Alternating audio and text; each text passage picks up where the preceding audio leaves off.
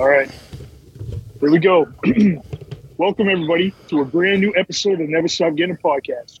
Today, we have two special guests joining us via the Never Stop Getting a hotline.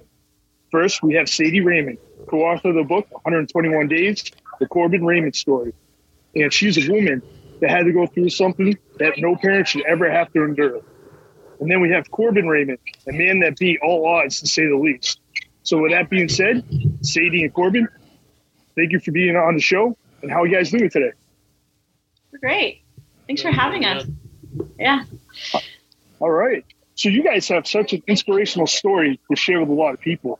I, I think we should just dive into that. Tell us all about the book. Tell us, uh, you know, unfortunately, the events that went that happened, but the good that came out of it. Yeah. Uh, so yeah, like you said, unfortunately, um, we lived the book. um, so it's just basically our journey about Corbin's accident. Corbin was 16 and was in a terrible car accident and was not supposed to survive. Um, and even until he was in a coma for about a month and a half, and um, hmm. even at that point, they thought that he would never wake up and he was just going to probably have to be uh, in a bed the rest of his life, um, not speaking or anything. Um, so we we took that whole experience and turned it into a book. Hopefully, uh, I have never wrote a book before. It wasn't it wasn't the intention whatsoever. But um, during this whole horrible um, incident, I found a website called Caring Bridge, and I had so many people reaching out to me all the time that I just couldn't update everybody. My my priority was being with Corbin, and um, so this great website you can write updates, and people can follow it. So every time you write, they get an email with an update, and so it that's how I just kept people updated. Um, and we had all kinds of people saying you have to turn this into a book and whatnot. So um, we did. I mean, that is uh, inspirational in itself, but um, you know, and I'm sure a lot of this is dealt with in the book. But just uh, if if you will, take us through the sort of initial moments of uh, of of knowing that Corbin was in an accident and it was very serious. I mean, how, how, you know, take us through how that felt for you. Yeah, so probably the first hour. Um, at the time, I was going to school for nursing and I was bartending as well. Uh, it was 4th of July, 2018. And uh, the kids were kind of getting older and they made their own plans. So I took a double shift at work. Uh, and we had just opened and um, I got a phone call I didn't recognize, didn't recognize the number. Turns out um, it was my sister in law, but I got a call saying that my nephew had been in a really bad car accident and it was close to where I was working, um, about a five minute drive from where I was working. So I just I ran out the door, um, and my thought was, my nephew Tana Corbin was supposed to be with Tana that day, mm. and they were going to float down the river, um, you know, hot summer day, and you know, of course, I'm worried about my nephew, but then I'm thinking, well, was Corbin in the car um, as well? Had he picked him up yet? And I, I don't know anything. Um, I really didn't get many details. There was an app my brother had on my nephew's phone called Life 360, and basically they only knew about the accident because the app notified them. Oh. They called the police. They did everything. But um, so we had no details. So I just I just got in my car and drove to the street. And I didn't know what I was going to find, but um, finally got to the scene and I was coming around the corner and it's it's in our town. We've lived in you know I've lived in my whole life basically.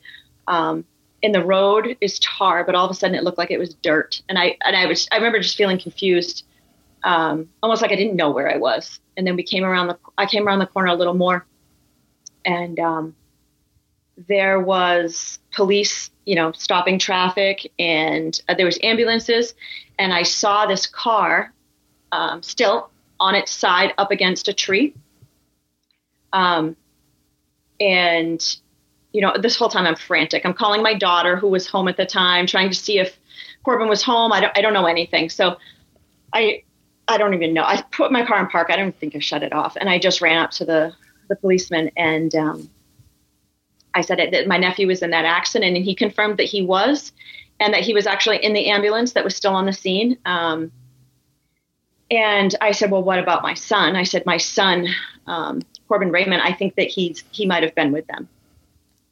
And he said he was. I said, well, you know, where is he and how is he? And he said, um, another ambulance already took him, and he was alive when they left. Wow. And so that's not a real, yeah, not a real reassuring thing to say to a mom. Yeah. Um. Yeah. So I mean, it was uh, it was crazy. We went to, you know, of course, we rushed to the hospital. Um, and my brother, so funny on the way there, my brother ended up right behind me. Both of us flying down the street. I don't know how we didn't get pulled over, but um, we got to the hospital and there was basically there's no information. Um, they said that he was, you know, severely injured. What happened was these boys were driving down the road, going way too fast. There was no other cars involved, and uh, the kid that was driving hit a corner that he didn't expect coming and lost control of the car. Flipped multiple times, um, and that car landed up against a tree. Corbin was um, in the back seat behind the driver, and that's right where the impact hit. Mm. So the other three boys came away with a few scratches, um, and Corbin was, you know, severe. Um, so yeah, it was it was pretty crazy.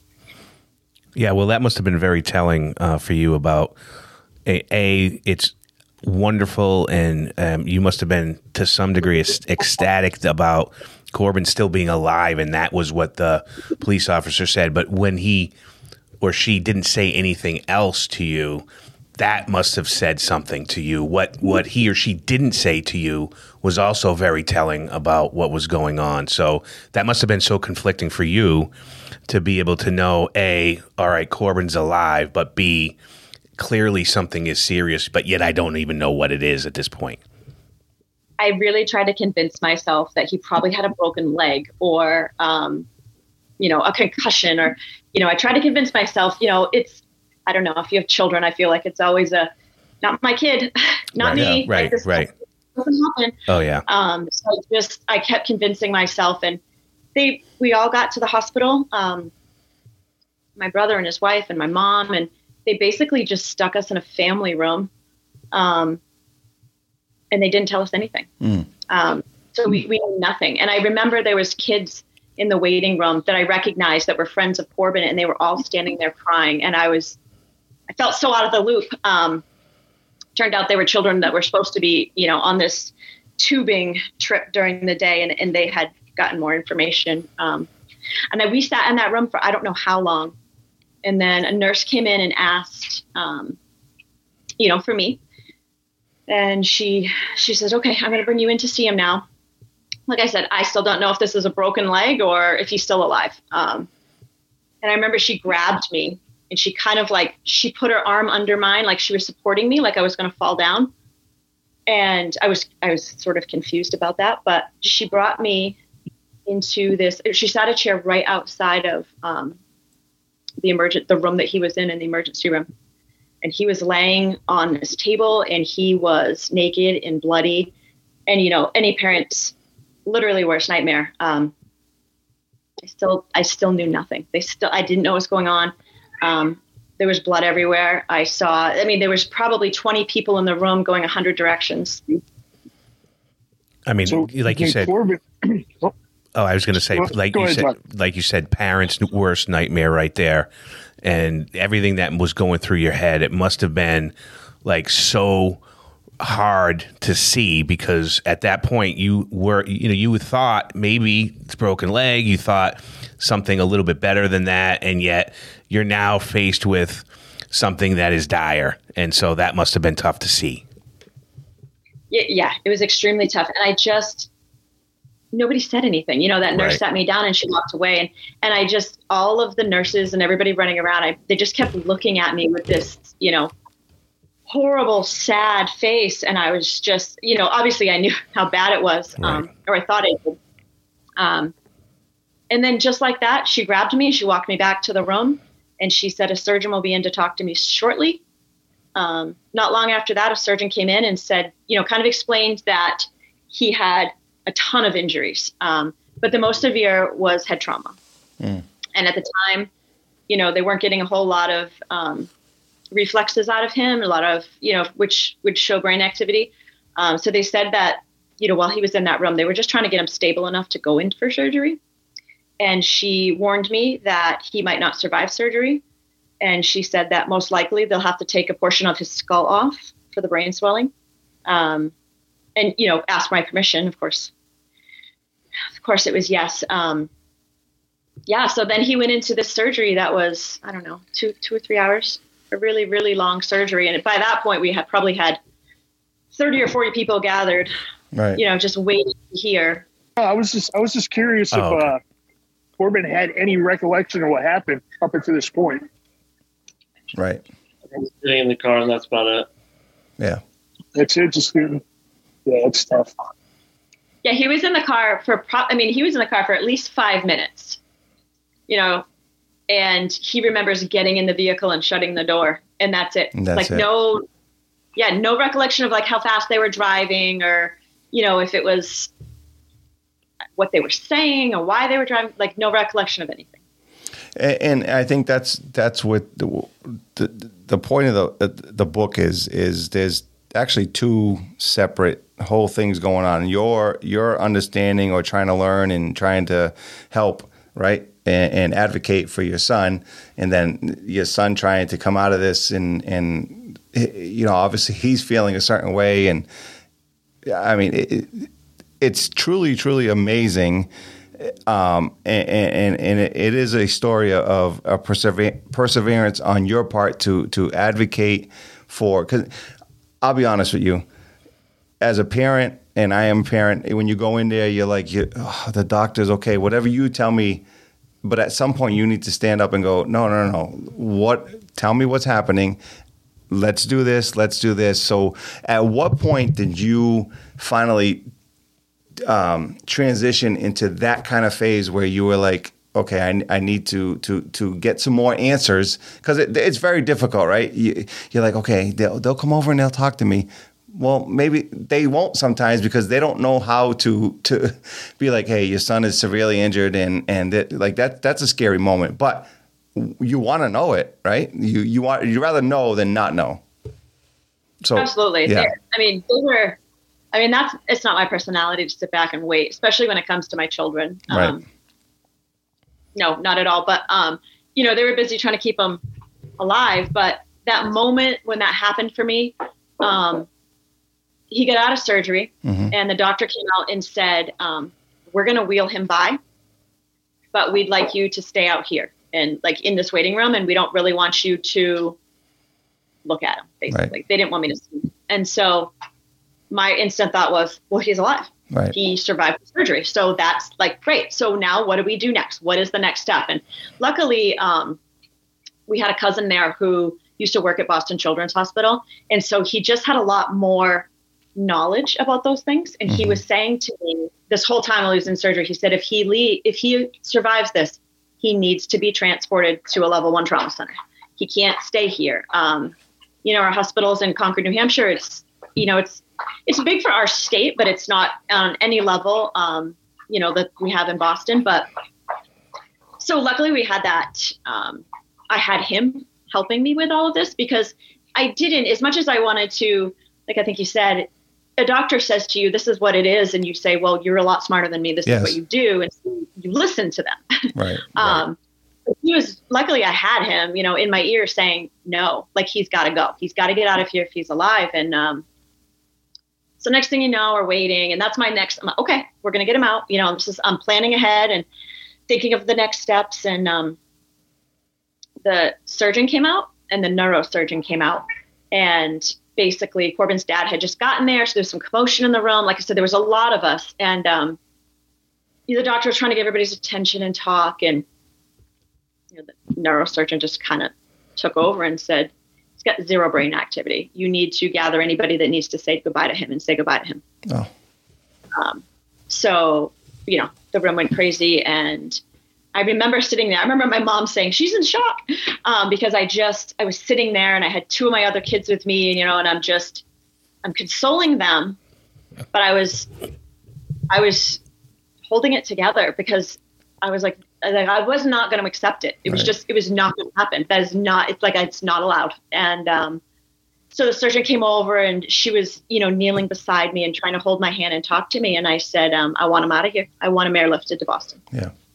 you know, and it was, no, we can do this. Like, this is what we do. We have, you know, we have the ability to do this. And it's really hard. You can't always get in and they don't always take you and all of these things. And I said, no, that like, no, you're not, you're not telling me this. We're doing it until y'all have a doctor on the phone that says that they won't take him. I'm not giving this up. Um, so that was, that was that moment. Yeah. That must have been one of the, that, if not the hardest thing that you've ever had to deal with at the at because you when you're faced with that kind of decision and the reality of the situation that somebody a doctor neurosurgeon is telling you and part of you wants to say okay for the for the good of everyone the the, the, the family and for Corbin and for moving forward and and, and not having a situation that you don't want a- afterward you know maybe maybe it would be best to to let go at this point. But for you at that moment to say I'm not giving up. I want to see the best of the world in Boston right now airlift him now. That's my that's my decision.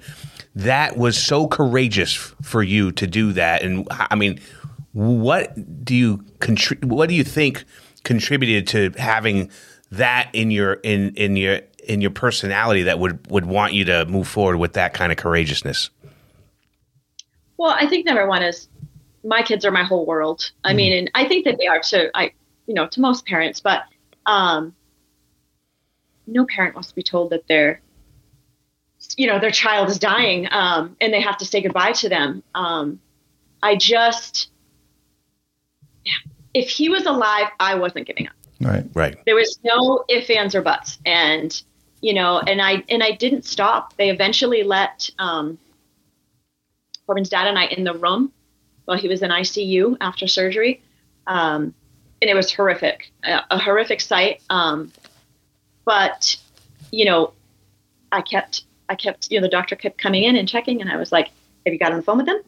Have you called them yet? Yeah. have you got an answer yet? You know and um the stars just aligned that day. Um, you know, the the med flight that came, there was no helicopters available in all of New England. Um, they were trying to send one from I think Maine or Vermont, um, and it was going to take hours and hours. And then it just so happened that this one flight, um, I can't remember where they were from, if it was Worcester, but they were they were from Mass, and whatever they were doing got canceled Right. and they were able to come. Um, and they got there quick. And they, you know, and they didn't think Corbin was even stable enough to travel, um, to be transported. But I would have rather have lost him trying to get him transported to better help exactly just sit there and accept it. Um, it Absolutely. wasn't. Yeah. So you know, Corbin, he they told us he almost died in the an ambulance on the way to the first hospital, and then when I said stars aligned, they um, they had a medic on this plane. Um, that and they, this special type of medic is they only carry blood on these flights um, when they're on board. And this one just happened to have one. And he lost so much blood. I think they said he's had like at least 80% of his blood transfused through this whole process um, and he was losing so much blood at that time um, that they used all of it. And they almost lost him on the way to boston. And as soon as they got to boston he went directly to another surgery. Wow. Now, now, I, I mean, there's so many avenues, and we only have so much time. But and I, I'd like to complete. Corbin, what is your first memory? And I know your mom was talking about you know getting in the car and all that. What's your first memory uh, on the flip side of that? Like, do you remember? Obviously, you don't remember any of this part of it. But what what what's your first memory coming coming to? I guess if the, if that's the word to use. I feel like the first memory I have is I was laying in the bed and my little brother was in the room and he had this like uh like one of those little stress balls. Yeah. He like tossed it to me and I like tried to reach it and grab it and throw it back to him. I could barely move, but Yeah. that's probably like the first memory I have. And and what the was that a, a significant moment for your family? That it was that. Do you remember that mom as as being something like, oh, oh my god, like like he's ready to, 100%. yeah, Oh yeah, this you know this the fight I battled that I battled even at Children's, which they were they were great as soon as they got there. Like we're not giving up. We're we're with you. We uh, we Right. will keep. We're gonna try as best we can to keep him alive. Um, and then you know he came off the sedation. He started to wake up and open his eyes, and um, even at that point, they said to me, you know, we had this big they had this big meeting with all the different teams that come in because he had the team of doctors was just insane. Um, they basically said we think that he's going to be bedridden the rest of his life. You know, you hear the term a vegetable, like you don't, you, you're not going to wake up. You can't speak. Um, you, you know, you're you're on a breathing machine and you're on a feeding tube, and and that was still like he was just barely starting to open his eyes a little bit, but he'd been off sedation, and um, they said to me, and I just, I fought it and fought it. Um, they told me where I should go visit for him to go next, um, and I didn't. I chose Spaulding because I did a lot of research, and I they wouldn't call Spaulding like they were like, yeah, like he's he just doesn't qualify because you have to actively participate in therapy with Spaulding, and uh, so I got myself an Uber and I went over to Spaulding and I begged them, and um, they accepted him, which is amazing. So he'd gotten moved to another floor out of ICU. He was awake and he had started um, kind of like blinking his eyes when we would speak to him. Yeah. That was his communication. Um, and so we were just we were just waiting for a room to open up at Spaulding. This was end of August. Accident was July fourth. And so when he ever his little brother threw him this ball, he grabbed it like he slowly, like just kind of with his fingers, and he grabbed it and he twisted his wrist back kind of and just tossed it back. And I remember um, the doctor overseeing everything said, "You have no idea how much brain activity that takes. wow, It's not like this is not. We're not going to be like that. Like this is like that is the biggest sign ever." right, that must have been a, an incredible moment for you uh, because you had the journey, you know, to get to that point. Everything that you had gone through from the initial accident to the hospital, the original hospitals to Boston Children's, which uh, I'm familiar with Boston Children's because somebody I work with had a son, um, eight years old, who needed a heart transplant. And he now is 24 years old after a heart transplant at Children's Hospital. And they do amazing things. Again, the best in the world. So your decision to do that, I'm sure you're looking back and saying that that was something that I, I will um, always remember as one of the best decisions in my life uh, to, to you know to bring him there, and then the the journey. Uh, you mentioned it up front, uh, but you know the journey must have been so difficult, and the support group. And and again, I, I heard you say that so many people wanted to reach out, support, help, and be there for you, uh, family, friends, and and managing it all because you're managing so much of your life at that point. And you're using you know you're using some communication tools. I think you mentioned uh, a, an app there but how how much how important was it during that time for you to have that support from family and friends to to really keep you strong through all of that journey? It was incredible. Um, I have always been kind of a quiet, private person.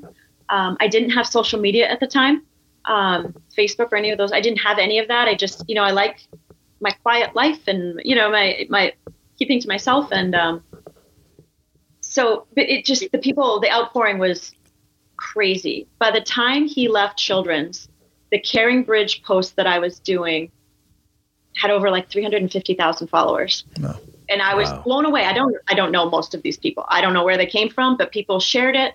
Um, and I think when I look back now, I didn't realize it at the time, um, but I think it was therapeutic for me to you know at the end of the day when I'd get a quiet moment, which didn't happen a lot in the first month or so, but I would always you know be two or three o'clock in the morning, and I slept in the ICU room every single night that he was there.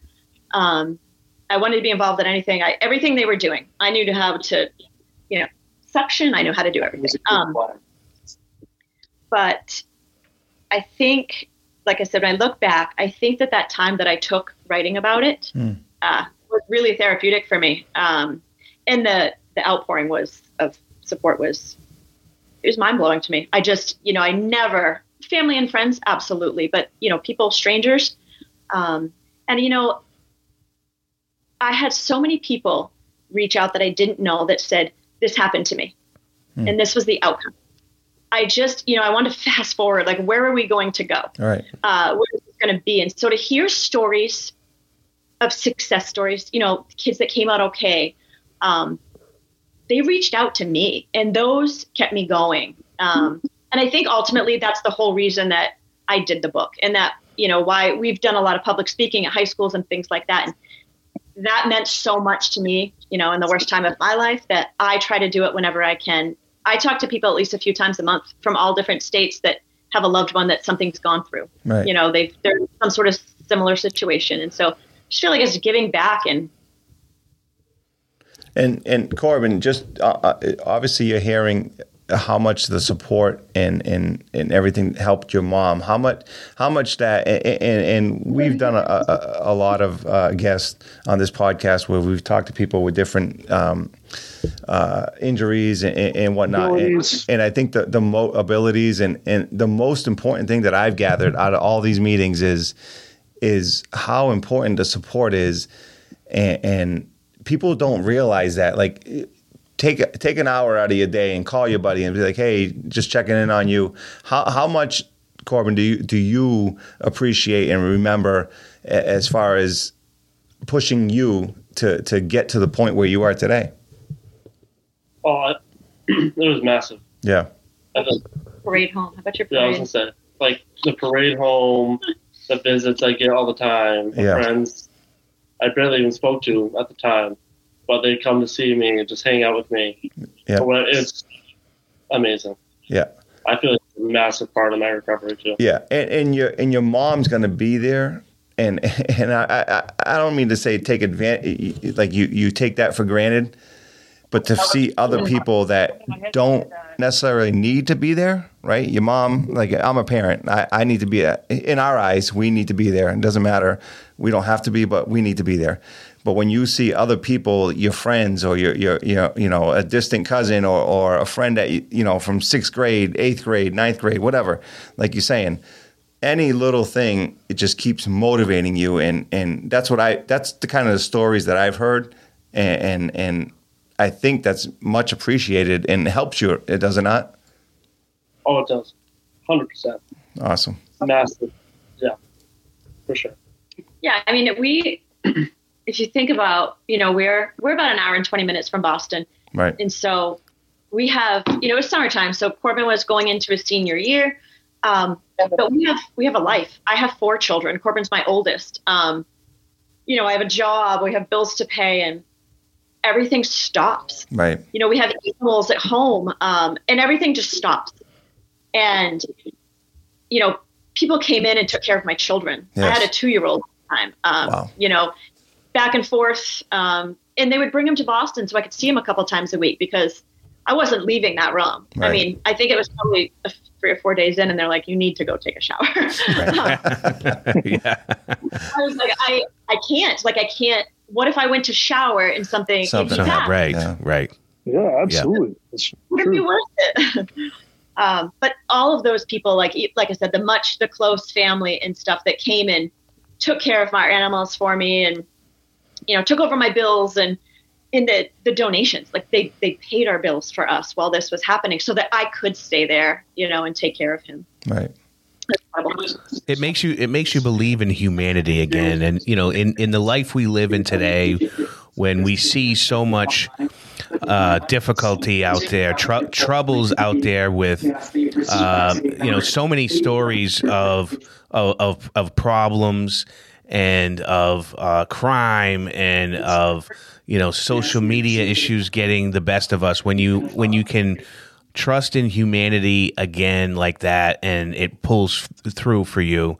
You know, again, that's that that's a great part of the story, and I'm sure that helped in, in your therapy, in with with both of you, whether it's uh, whether it's you, Corbin, or you, Sadie, I'm sure that was a, a big part of what pulled you through, you know, such a difficult time. But you and you mentioned Spaulding Rehab. And you know, Children's Hospital, obviously famous, well known. They're among the best in the world. Spaulding Rehab, right? They they also have an incredible reputation. So, how was that uh, whole experience at Spaulding, and and how much was was Spaulding, and it, because you you pushed for that that rehab facility? How much was that a part of how you were able to rehabilitate after the accident? Oh, it's huge. Um, think that you know, I, I, was my first thought when you said that was, you know, they're I've said before they're literally miracle workers, mm. um, but they both are. I was going to say Spaulding is, but Children's was also. Um, right. You know, they kept him alive, and um, I I did my research, and I had researched rehab hospitals all over the country, um, and I didn't care. I was looking for apartments. Also, I was moving. I was it, I wasn't stopping, and so um, Spaulding was so close. You know, um, so like I said, I went there and it's small. I think it's 11 or 12 beds on the pediatric floor. So getting a room, um, because people come from all over for that also, right. uh, was difficult. Um, and I, you know, I just, I pleaded my case. I went there in person and just, I begged. Um, and we were there. I think they have family meetings, both hospitals, where you, you take the, all the teams and all the therapists, all the doctors, uh, the parents. Um, they had this family meeting so, mind you, first of all, when Corbin went to Spaulding, Corbin was on a breathing machine. He um, had a feeding tube. Corbin could not speak. He could not walk. Um, he would open his eyes, and like I said, he just started doing that ball, like tossing, moving his wrist to toss the ball. But Corbin was, you know, he was completely immobile. Um, and probably, I can't remember the exact time frame. At two two weeks in, you know, they were leaving losing using a lift to get him from um, his bed into a wheelchair to try to get him to do things. Um, but they don't stop. Like there is there is no rest. They all the therapists, three therapists come in, you know, OT, PT, speech, and they work with him every day. And they wow. pushed him and pushed him. A few weeks in, they brought us in for this meeting, and they said, you know, this is our projection. And they said, we think within a couple months he will walk out of here. Talking, eating, maybe some assistance, like some sort of walker or a cane at first, but we think that we're going to get him out of here. Just like that. Wow. That, that, was that, almost like yeah, a, that must have been so encouraging for you. Yeah. It was it was the shock feeling, almost like when they say your your child's not going to make it, but on the other end of it, you know, right. the really positive end. Yeah, I, right. These guys are crazy. you can't. You're gonna. You're gonna. You know, work these miracles in two months. Um, it was about two and a half months, but they were right. He, uh, they did everything with him, and uh, Corbin did everything. He learned how to walk again, how to talk, how to eat. You know, it starts with taking little sips of water. Um, he had to relearn everything. Yeah. Uh, but he did. He walked out. Now, now, Corbin, did you realize you were relearning? Like, you know what I mean? Like, I don't take take us through that. Pro- did you realize that you could do that one day now you can't, for some reason, you can't do exactly what, like if somebody says walk, you can't get up and walk. You had to relearn how to do. I'm, I'm not sure if it was even that simple, but it, did you realize you were, you had to relearn this stuff? It was weird. It felt like I knew I needed to, but yeah. my body like I, I couldn't. Okay. So obviously I had to. Right. Yeah. Um, even with speaking, yeah. I remember him saying like he wanted to respond. You know right. what I mean? Like we would see each something, he wanted to respond. It it just there was a disconnect there. He just he knew he wanted to, be. he just couldn't do it. It just wasn't possible. So um, that, I mean, that, that's a good point because I, I think there's a lot of there's probably and uh, obviously I've never been through it, but there must have been some frustration, and and I'm assuming that these places, Spaulding and Boston, they had I don't know if they even call it therapists that talked you through like yes you're going to be frustrated work through like like there's got to be like you said a team there has to be people mentally physically I mean there's got to be people every day all, all all over the place and and and what incredible work they do to be able to to, to get you from where you're talking to seeing this man. Thank God he's wearing a New England Patriots uh, shirt. but if it was like the, the Yankees or, or, or, the Jets, we might have a different conversation. but but it, it, it's just amazing. And and talk talk talk us a little through like like just the, the the mental part of it, where the frustration, but you had. I'm assuming you had the support and you felt that. Is that is that accurate? Oh, yeah. I feel like I never really got too frustrated with it. Okay. I mean, like maybe throwing the ball a certain way, walking was a little difficult, and I was getting a little frustrated by that because it's something I knew how to do. Yep. But physically, I couldn't do it. Okay. It's like getting there, but I knew I had to get there, and it wasn't just gonna be like a snap of a finger. Yeah. Like work my way back, so I knew it was like okay, it's gonna be slow, but it's, it's gonna get, I'm gonna get there. And I'm sure your mom was in the corner, and she's like, "You know what I went through to get you to here. You better take that extra step." you know, I just kept looking at it. I kept saying to him, like, "This is your job right now." Yeah. You know, you exactly. would be in your senior high school, you'd be doing, but this is your job. You're going to get up and you're going to do your PT and your OT and your speech, and you're going to work on these things. And that's right now. That's your only thing you need to focus on. Right. And it, and it must So- have been so, so Sadie, hard. okay. Go ahead, Steve. Go No, ahead. I was just going to say, yes. So, Sadie, speaking of uh, therapy, how about those journal entries? Those must have been so therapeutical for you, getting you through this whole thing, realizing how much progress you're making. Yeah. Um, th- yeah. I think that I, at the time I didn't realize it, but they, they absolutely were therapeutic. Um, you know, once Corbin was stable, um, I would sit down and I would write. Um, and they were just, they're just, they're really raw. You know, Yeah.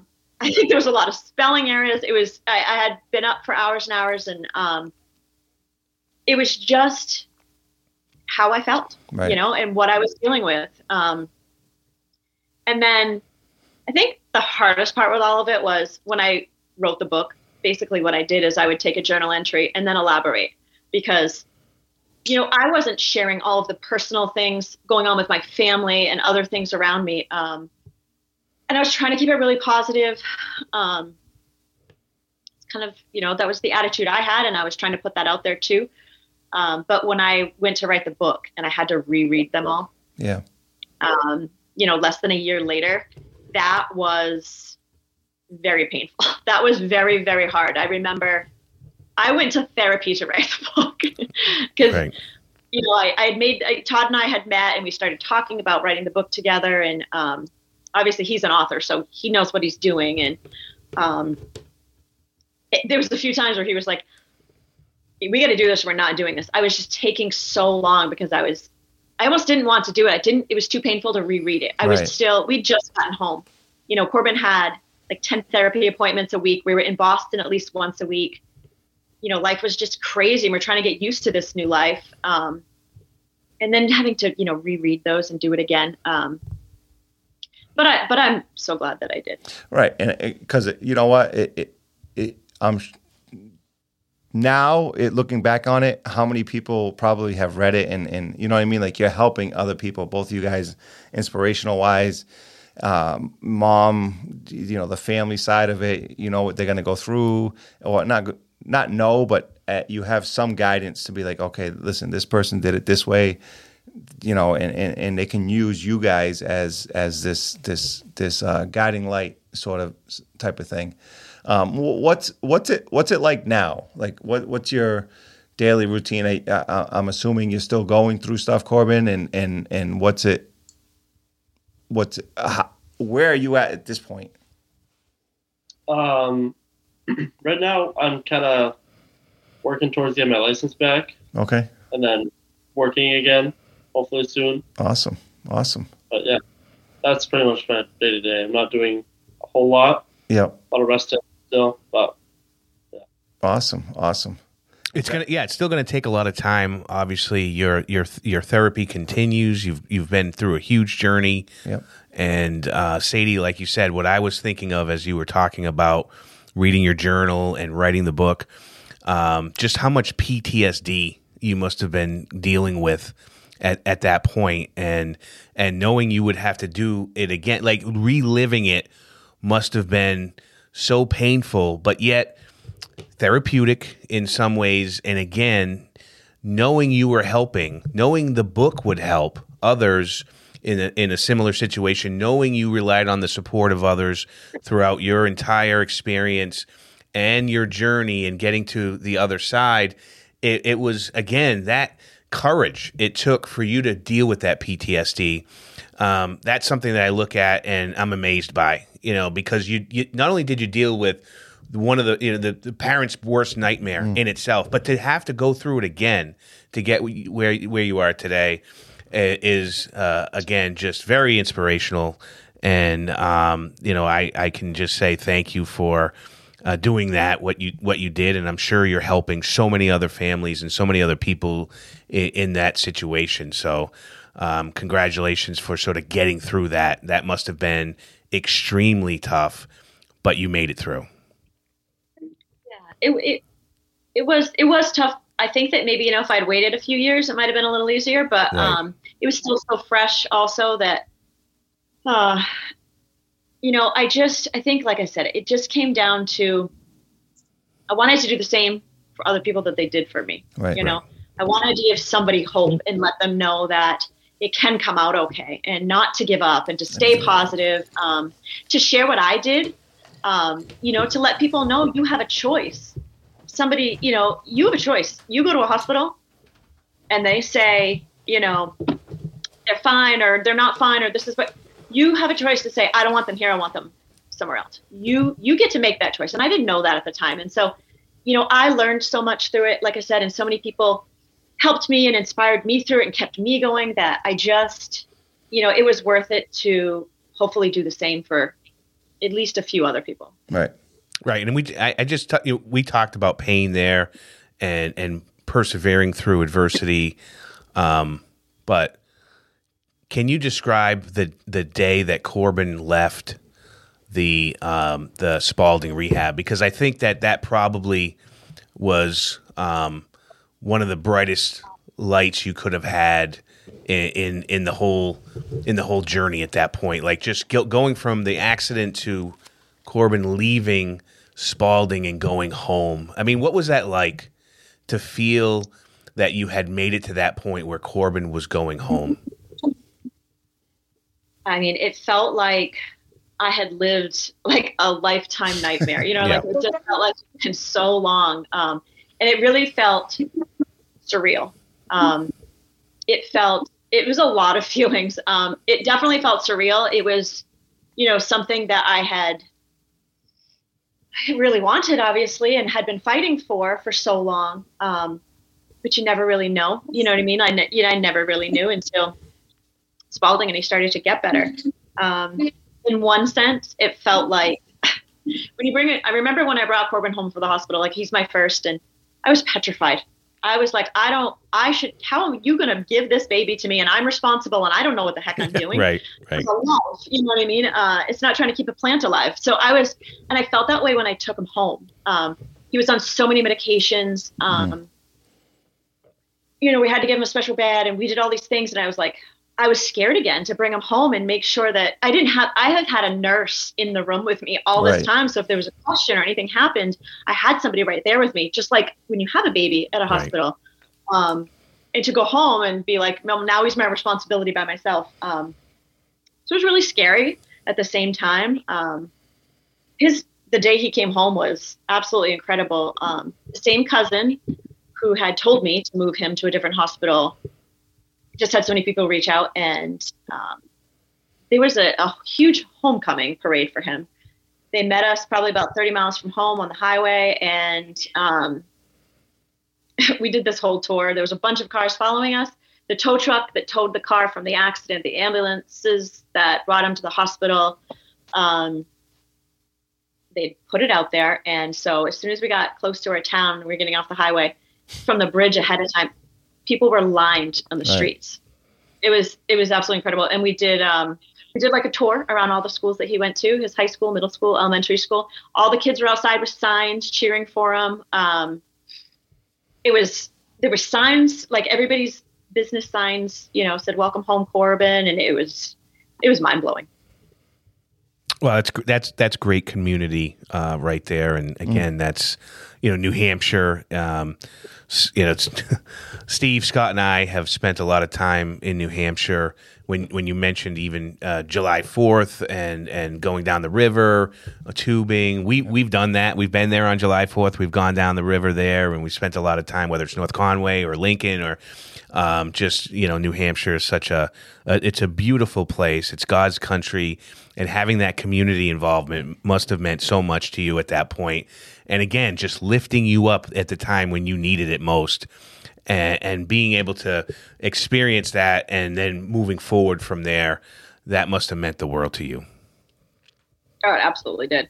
Um, it, to this day, it's still I'm in amazement by it. Um, especially, like I said, I wasn't uh, wasn't out there a lot. I didn't, you know, it, people knew who I was from, you know, bartending or something like that. You know, it's a small town. I grew up here, but I'm, I was a very private person. So to have that many people come out that really don't even know us, Right. um, it just, yeah, it was. Uh, it really kept us going. Absolutely. And just being on this podcast, and again, thank you uh, for being here and other podcasts and writing the book. And as you said, being a private person in general, but then uh, knowing how much it meant for all of the support from people you didn't even know. And then saying, well, now I have to give back and tell the story and inspire somebody else, whether it's through the book or the podcast. And obviously, we're promoting the book here today on the podcast. I haven't read it yet, but it's definitely a summer read for me.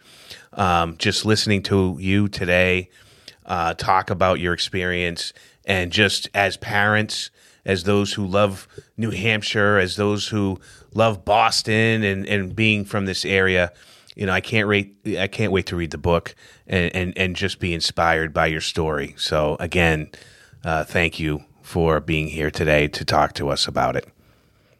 Well, thank you for having us. I think that, um, you know, the goal with doing these things is, you know, similar to what you just said. Hopefully, somebody hears it that knows somebody, Yeah. you know, that's that's been through it, or or it's, you know, you keep that in your back pocket. So, God forbid something does happen, you know, you remember that. Let's check this out, or reach out to them, and, um, you know, and like I've never turned anybody down that's reached out to me. Um, Right. I've even had people say to me, you know, I had a woman who was in hospice and she said, you know, I was I'm ready to give up. She goes, but after this story and reading it, she's like, I'm I'm not giving up. Um, so it doesn't it doesn't have to be your child. It doesn't have to be a car accident. It can be lots of different things. Um, you know, but that positive attitude and whatnot, hopefully, uh, hopefully it reaches as many people as possible. Well, your story is about hope. It's about courage, and it's about perseverance. And in the end, um, you know, it it tells uh, such a beautiful story. And and again, thank you uh, for being here today because you know our motto again is never stop getting it, and you epitomize that motto. Both of you. And so, thank you both for being with us today on the podcast. We truly appreciate it. Oh, absolutely. We're happy. Thank you for having us. Thank you. Yes, Sadie, Corbin, such an inspirational story. It's going to get to a lot of people, and I'm sure it's going to help a lot of people. And again, thank you so much for being on the podcast. And of course, Corbin, thank you for never stop getting it. And we'll talk to you later. Appreciate it so much. Thank you. Thank you. All right, guys. Yep. We'll talk to you later. Bye.